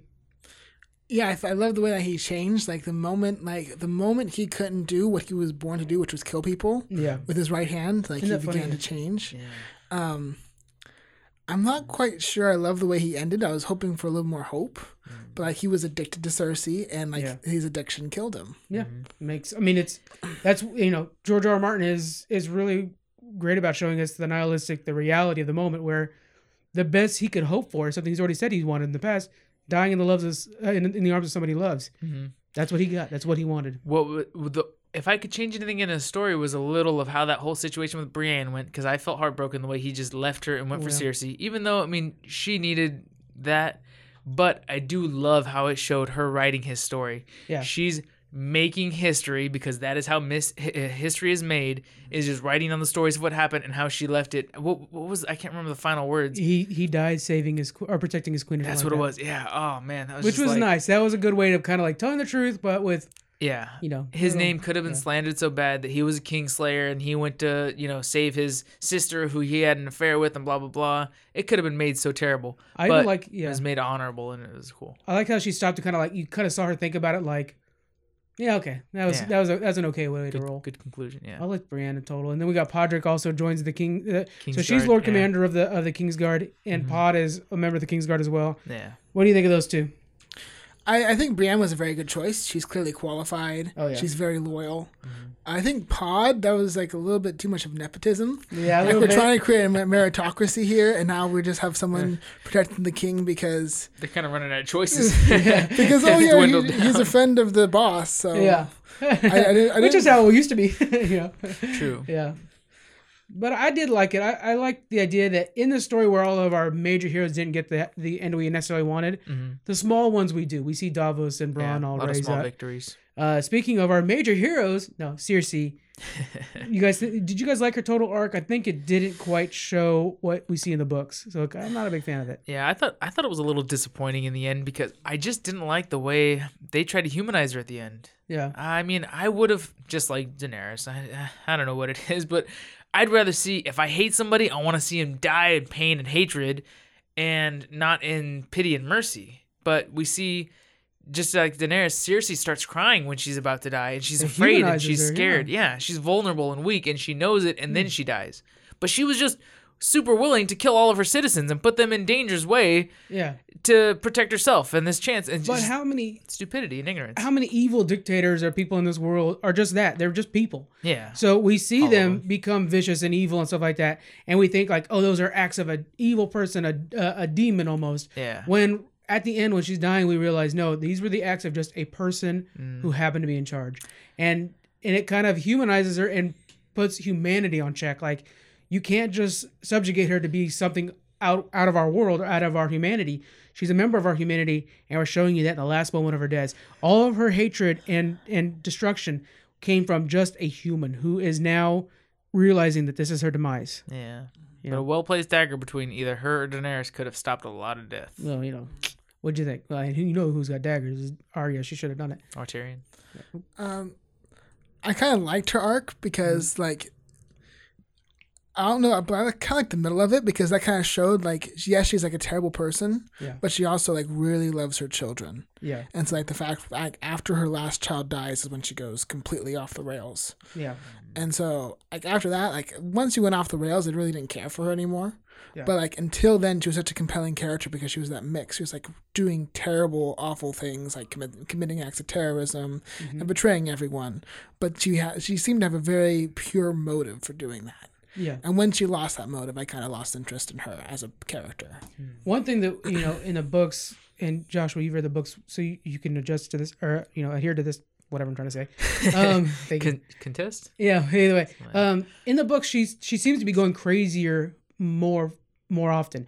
We see. I I think the last thing I can remember of her, she burns down the house, the house of the hand, or the tower of the hand. You remember that? No, that, I don't think that happens in the books. I'm pretty sure that happened in the books. And I think maybe it's in a little excerpt from the future book. Maybe it is, but I, I but I'm pretty sure she burns down after after her father dies, mm. and we see her really start to slip. There's all this whole thing. The Kettleblacks? Is that their name? Like the brothers that she's like sleeping with and like having them turn on other people and stuff. It's a whole mess. Mm. She's like wreaking havoc in that town. So it's we see her like descend faster, and faster into insanity. So I would I would like to see that version of Cersei because this version with Cersei, that whole second to last episode, we saw her just stand in the tower very subdued while Daenerys was flying towards her. Yeah. And I kind of wanted to see her like freak out and just like randomly stab Qyburn. You couldn't kill her, and just like Yeah. kind of just really flipping out. A little more insanity with more brilliant strategy. Like she doesn't show that much at all in the later seasons. Well, that's too. the thing is I don't necessarily want her to have the brilliant strategy because I think each one of the the Tywin children have a piece of Tywin, Yeah. and I think the brilliant strategy belongs to Tyrion. Yeah. But his ruthlessness belongs to her, and so I would like to see her kind of. You know who I think she should be Hmm. is uh, Princess. Oh, I can't think of her name. The one from uh, Legend or Avatar: The Last Airbender, the Fire. Lord's daughter. That her, her finale is just her going crazy and being chained Oh, up. Gosh, Zoku and I know everybody in the everybody's screaming it, screaming Everybody's at the screaming mic. in their I'm sorry. iPhones. But anyways, yeah. So I think it's that moment. I would like to see that where she's just at the end unbound insanity. So John's gonna go ahead and look that up. We'll go ahead and go on to the next character while you're doing that. Uh, Davos, Davos, and we'll go ahead and add Bronn to this. We see them on the small council, and it's ran by Tyrion. Tyrion, of course, the hand of the king, and uh, he. I like how he, fin- he kind of cleans up all the seats. Azula. Thank Princess you, Azula. Princess Sorry. Azula. She's amazing. You guys, Last Airbender, some of the best uh, Right. storytelling out there Oh yeah. anyway, so he's kind of like fixing the seats, making sure they look all pretty and nice, kind of like we're gonna be, you know, classy around here.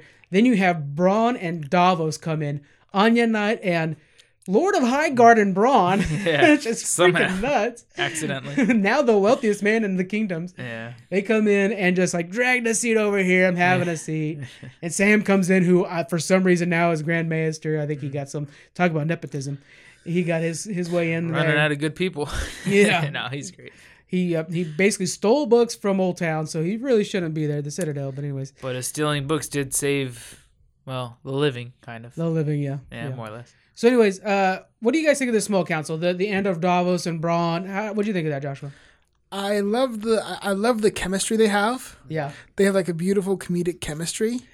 Um, I kind of think like Bronn got over rewarded because like he's like a sellsword. Like he betrays the Lannister. He basically betrays everyone at some point. yeah.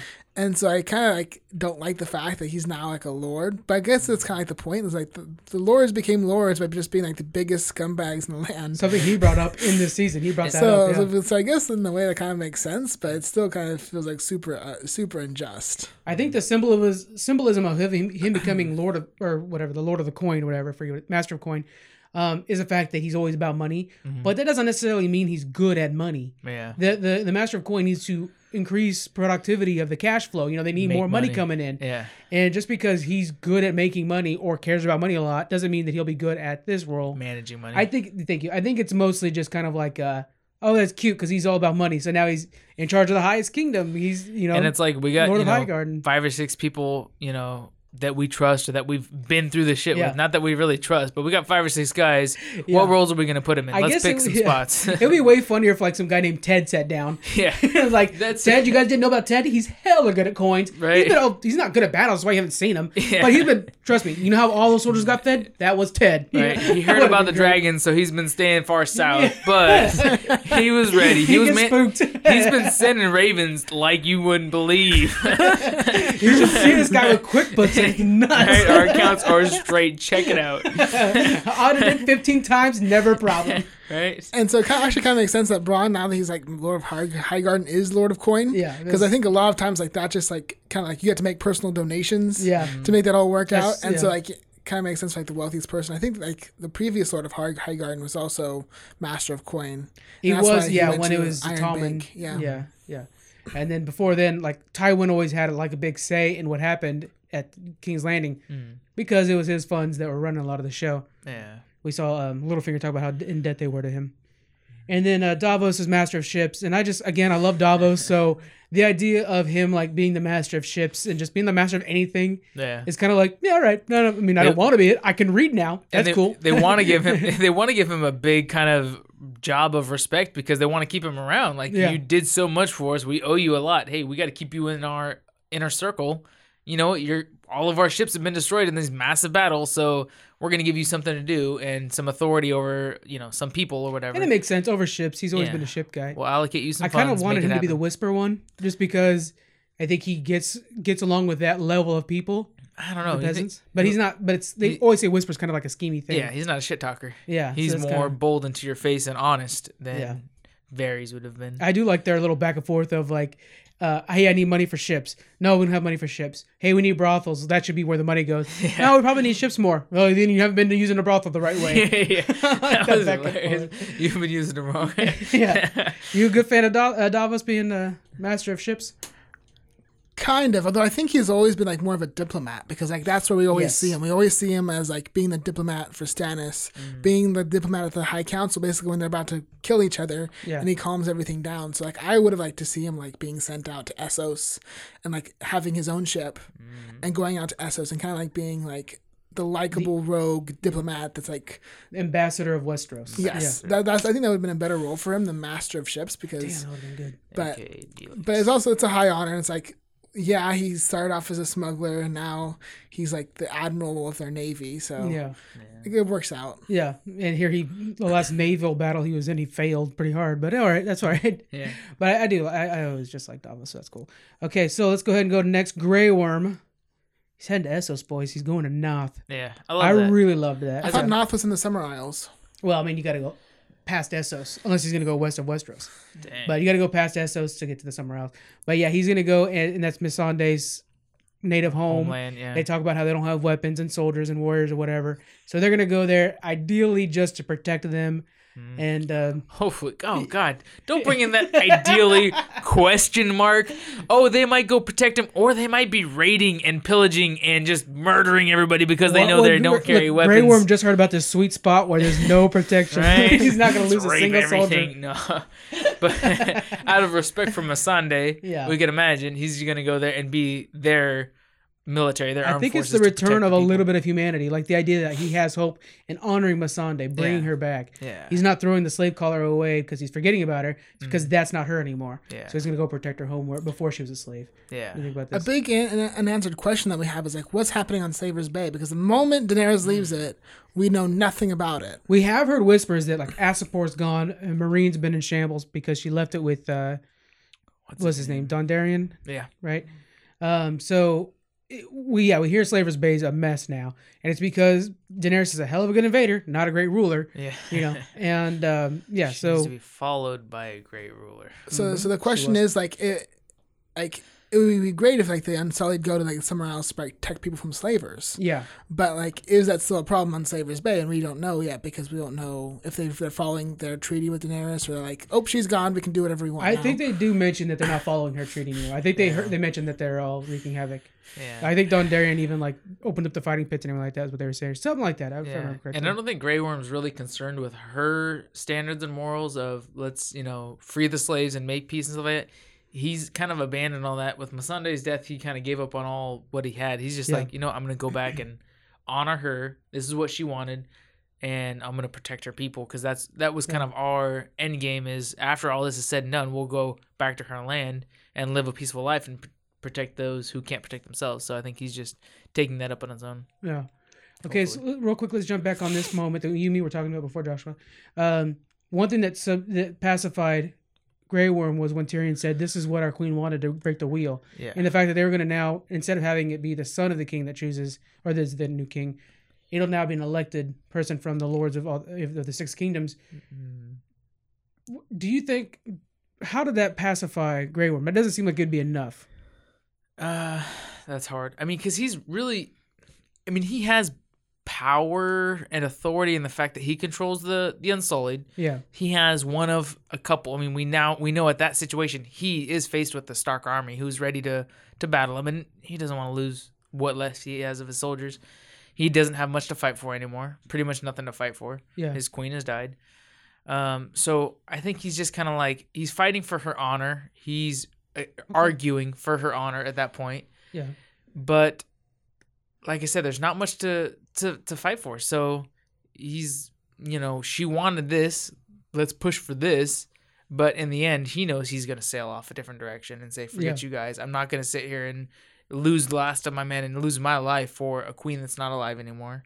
So And for people that I do not care about. yeah, oh, he was not about to set, uh, settle down on the reach. He was Yeah. like, Yeah. I don't need things. Like he really was done with you guys. Yeah. So So yeah, I I I think he was just kind of ready to get out of there, but still want he was ready. He wanted to get justice, is what it was. I think he oh, wanted. I to, like that. Yeah, he wanted to kill Tyrion. He wanted to kill Jon. He wanted to kill everybody in that area and then leave. But he knew he couldn't get his men out alive if he was to do that. So I think. Well, I mean, on that note, I mean, it, I think it was ten thousand versus ten thousand, yeah, and it then you got to think one of those two armies is Unsullied army, and they are a defending army inside of what's left of a castle. Yeah. So I think that they would have hurt the North a lot more than they got hurt. But still, And the other one's probably not much North soldiers. It's the stragglers of what was rounded up, which was Yeah. a lot of women and children. So you it guys have like survived like two Thanos snaps. they are tired. It's probably ten thousand versus a few hundred good strong men. Yeah. It's like some sheep farmers like I got this guys Yeah, right? And a couple sheep. yeah They put like some nice suits on like trust me it'll work yeah. what'd you think of that So I like the way that Tyrion like reframed like what Daenerys was fighting for because like she believed in hereditary rights. The only reason why she came to Westeros was hereditary rights. right True. And so like That's a good point. And so I, I think like I love the way that he reframed it, and so like he could, so he allowed Grey Worm the opportunity to hmm. do what Grey Worm wanted, which I think was actually Daenerys' true intention of like letting the slaves have freedom, including the Unsullied, while also like saying like, oh yeah, you're helping complete her mission. yeah it was it was a good way i like that idea. Hmm. The idea that she doesn't care about her uh, uh, uh, lineage Blood rights, is yeah. crazy because that's her whole thing Yeah. is Baratheons didn't have blood rights But she but he painted a good picture of what would have at least what sold well to Grey Worm Yeah. as Daenerys's true purpose. Because she couldn't have children Right. so there you could argue that Hmm. is that she didn't have plans to have her own children and then pass it on to that child I like that. That it was a little unless bit Drogon was going to be king oh. so much better. what do you think should we have a tournament King. or just eat a bunch of sheep hmm. I think sheep's going to win every time feed the king. Just keep feeding him. I like it. All right, so let's let's wrap it up with our last uh, big character we're going to talk about is Daenerys. Uh, big controversy over how she was written out. And I think that was just the case of hey, we only have so many more seasons to go. I think in the books it'll be far different, and I truly love this show. So I, I I think that they did the best they could. There's nobody who's in the part of this project at all that doesn't care about this project. They've dedicated dedicated their life to this. So in that, keeping that in mind, of keeping like respect in mind, how do you think Daenerys' arc went out, Hmm. John? I I loved her arc because the the writers did such a beautiful job at making us fall in love with her. Yeah. Because they introduced her as a child. She was just an innocent little girl who was being dragged around by her bully brother. You know, eventually her brother was, was murdered, which was kind of great.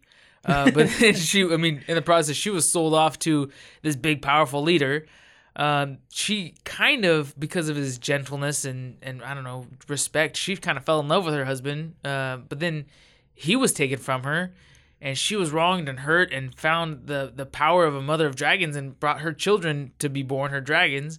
And then she was empowered and took, took power and freed slaves and developed who she was. And we fell in love with her the whole time. Like we just kept wanting to root for her Yeah. every step of the way. We're like, that's awesome. You freed these people. Even though some things had a little bit of a sideways look to them, we didn't we didn't care about that. We wanted to write it. It was slave masters the whole time stuff like that. Yeah, we wanted to, to see her as a good person. And then we see her grow and get a little bit too much power. But then she finds Jon, and oh man, it's gonna be a beautiful love affair, and they will rule together because Varys and what was it, Mormont and um, Tyrion. Tyrion are staying together. Oh, imagine how beautiful it would be if the three of them could, or the two, sorry, the two of them could rule together side by side. Uh, and so we, we kind of think about that, like that would be cool because they would balance each other out, and and they would have so much power and you know authority and honor and respect and be perfect. But we see that turn, that Yeah. cold kiss between them, that little separation between them, and then sure enough, she's flying over the the uh, uh, King's Landing? King's Landing, burning innocent women and children, and it's Yeah. just that that complete change of her character, heartbreak. You see it in her face. Such yeah. great acting. So I mean, I, I love her art because we fell so in love with her, and then so so effectively, not quickly, but effectively, we're turned away from her Yeah. and then you get to the point like you said last last episode that we're waiting like oh shit who's gonna kill her? She's gotta die. Oh my god. it's amazing how fast that happens. right? Like she was so cool. We trust her. We respected her. We loved her. Oh god now she's killing everybody. We put an arrow in her head. She's gotta die right now. Yeah. like somebody jump up there and stab her in the back and then we're just That was so well. it was so well written but I- that right there, that sentence. yeah It's so hard because people right now they're angry Mm-hmm. and they're saying it's the writing's fault. It's the writing's fault. Guys, think about it. You're angry about a freaking TV show. Right. That's not the writing's fault. Oh wait, that is the writing's fault. go to work and talk to somebody who doesn't watch Game of Thrones and see what they think about you because you're so emotionally invested in a Yeah. TV show. Well written. How does Jake? we'll bring Jake him. from State Farm, right? Jake from State Farm. How's he feeling about the emotions going He's on here? confused. He's like, "What are you talking about?" So Oh, the lady on a dragon listen. burn people kind of sounds like a given. just cry with me, Jake. Just cry with me. Joshua, what do you think of Daenerys' story? It's an inspiring personal story. It's the depress. It's a depressing global story Yeah, yeah. because she's she's born. She ki- she uh, her actions cause the death of her brother, and then she then she like causes destruction in Slaver's Bay, and she Yeah. destroys cities, and then she like, brings the Khalasar over, destroys most of them, Mm-hmm. and so like her her personal like empowerment has been the destruction of thousands and thousands of lives. Yeah. And so it's like we've the writing has been so good because it's kind of hidden that from us. Yeah. We've been so focused on like, wow, look at her empowerment as a person. Look at how how great she's becoming. But we've that that cost has been hidden from us in a way until that last episode where she destroys an entire city and we're like, oh, that's that's where she's getting all her empowerment from. Yeah. And so then, then we realize that maybe like having her around is more costly than our love for her, and that's what Jon figures out. Yeah. I think that's one thing that, that we kind of forget as we're watching the show is we watch her increase in power and we're rooting for her the whole time. But like like you're saying with her love for Drogon, I think her love for Drogon Drogo is the fact that she you know she gets some advice on how to overpower him. You know, Khal Drogo, uh, she she gets some advice on how to overpower him like sexually and stuff like that. Mm-hmm. Then she does, and and she finds joy in that. Like mm-hmm. I'm pinning down Khal Drogo while we have sex, mm-hmm. and and we see that in her. Like we're like, yeah, you go, girl. But then you got to think of that through her personality is that she's finding that joy and power, Yeah. and that's like triggering something in her. A little bit of lust she's for power. She's always been belittled by her brother and mm-hmm. by her situation and always being on the run and stuff like that. So then we slowly see her gain power this whole time. She burned all those slavers when she got the Unsullied. She got, you know, throughout time, we've already done this part, but we've already explained how we've seen her evolve, gaining power. And, and every time we've been rooting for her doing something, it's really been, you know, it's rooting for murder. But, you know, so I think it's one of those things where I really have enjoyed her story this so far. And at the end, when you feel so emotional about a character, I think the way they wrote her out, where she's just flying off a Drogon, was wonderful. Yeah. I you know a couple of people I follow on Twitter that I, I really uh, you know I enjoy them. They they're joking around like you know Drogon's gonna go eat her now. She's meat. I'm like no no no come on don't do that to No me. way. That doesn't make sense. But um, yeah, I, I do like that idea that he's taking her off and probably gonna go lay her down somewhere in you know Volantis or somewhere beautiful. You know Valyria, yeah. Valyria. Yeah, thank you. I'm imagining there's a couple eggs that have already hatched in Valyria, so he's gonna go over there amongst other dragons, lay her somewhere, and together they'll burn her, you know, down. And then, Yeah, you're thinking of some like nice ritual, dragon yeah. ritual. Imagine, cool. imagine they're they're intellectual creatures, right? I'd like to think so. I don't know. So yeah, so I think they did a nice job with Daenerys, and I think it was a fitting end. So I'm I'm happy with it.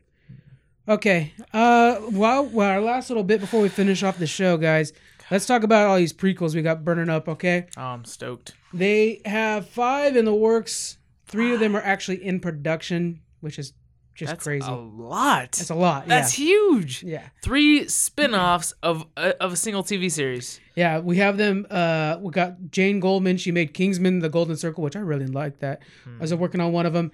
Max Borenstein, uh, he Steen, he did uh, Kong Skull Island. Brian Helgeland did Legend. Carly Wray does Mad Men. That one. Whoever did Mad Men, make make my next Money Game maker right there. Mad Men's so good. Yeah. Anyways, um, has an unsatisfactory ending too. Makes sense. Mm. So I we know one of them is going to be taking place in Valyria and has to do with some of that Sothros. I'm not saying that name right. Josh, would you know how to say the southern continent's name? No. Okay, it's I think it's, it's like Southros, but there's a Y in there somewhere. It's Hmm. very low or Game of Thrones. Lord of the The South. Gotcha. Yeah. South Eros. So it has something. it- It's going to be in that region just because we know from casting. Because all these different regions have specific, you know, kind of casting. Brown people. Well, yeah. If you're if you're talking about Southros, they they are. Gotcha. And then if you're talking about Volantis, it has or not Volantis, Valyria. Thank you. Uh, has like this very pale skin with the white hair, and stuff like that. So you just think yourself? I did. I like it. thank you. for catching that. Um, okay, so we know that. All the other projects, just real quick, like two minutes. What kind of spin-off or sequ- prequel would you want to see, Josh? Where you go first? The only thing I can think that would work would be like of Robert's Rebellion. I think that because we've loved we've fallen in love with these characters and so we haven't really fallen in love with westeros. We fell in love with jon with arya with with daenerys. And so the only way that would work is if we like go back and we can like see robert's rebellion. So we see a young robert baratheon. We see ned stark. We see a young tywin lannister. Yeah. and so and like very very young like maybe jaime and cersei and so we we can we can kind of see their evolution as characters and so that is like the only way like you can connect this audience to the audience of the spin spin-offs otherwise they're going to be completely unconnected and no one's going to be interested I think that would be great. I think we have to wait like another 10 years before we see that. It would be too soon to jump into that one. I would love that. And one thing that's really nice to kind of keep in mind is that's post Dragons still, so the budget can be nice and low. And one thing I love about Game of Thrones that it kind of like got lost in the last couple seasons is I like the political dynamics, not mm. so much like massive battles and dragon burning things. That's fun to watch. Yeah. But why I fell in love with the show is watching Cersei scheme and Tyrion try to outdo that. Mm. That's what felt. So I think with Robert's Rebellion, I think we could see a lot of that. Yeah. Jonathan, any ideas? I mean, I'd love to see a series just based on Jon and Tormund up north, Yeah, their future sitcom right together. That'd be so cool. Buddy cop drama of them Yeah. trying to tame Buddy the cop. wild, you know? That'd be so cool.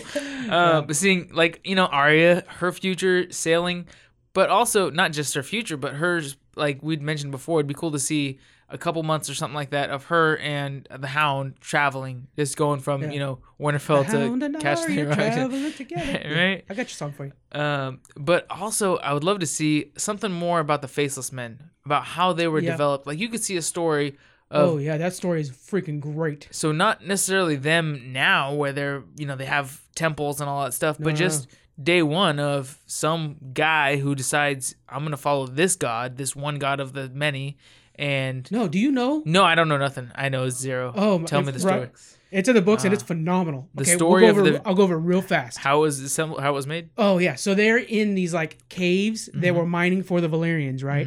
And uh, everybody's they're all slaves down there working in these caves, and they're praying to their gods for death. Yeah. And finally, they start. And one of these uh, groups starts to slowly build that's going around answering these prayers and Ah. killing the slaves that just want to escape this prison that they're in, basically. And that's how they became. So that's why they're the many faced gods. It's all the gods of death from the many religions of everybody praying for death in there because there's slaves captured from everywhere. Oh man, it's a beautiful, not, and it's- oof, beautiful story, but yeah. basically a serial, serial killer got a great idea to to to, to franchise Yeah, yeah. He's like, I could open up a couple of these. Right. Uh, I, I, the one I want to see, and it's one that George R. R. Martin already said it's not going to happen because he wants to make more books from it, which is a good sign for the future, guys. nice. So we probably won't see one now. We'll see it someday. It's Dunk and Egg, Yeah. which is 100 Oh, years yeah. before this. It's uh, I want to say it's Aegon the I can't remember.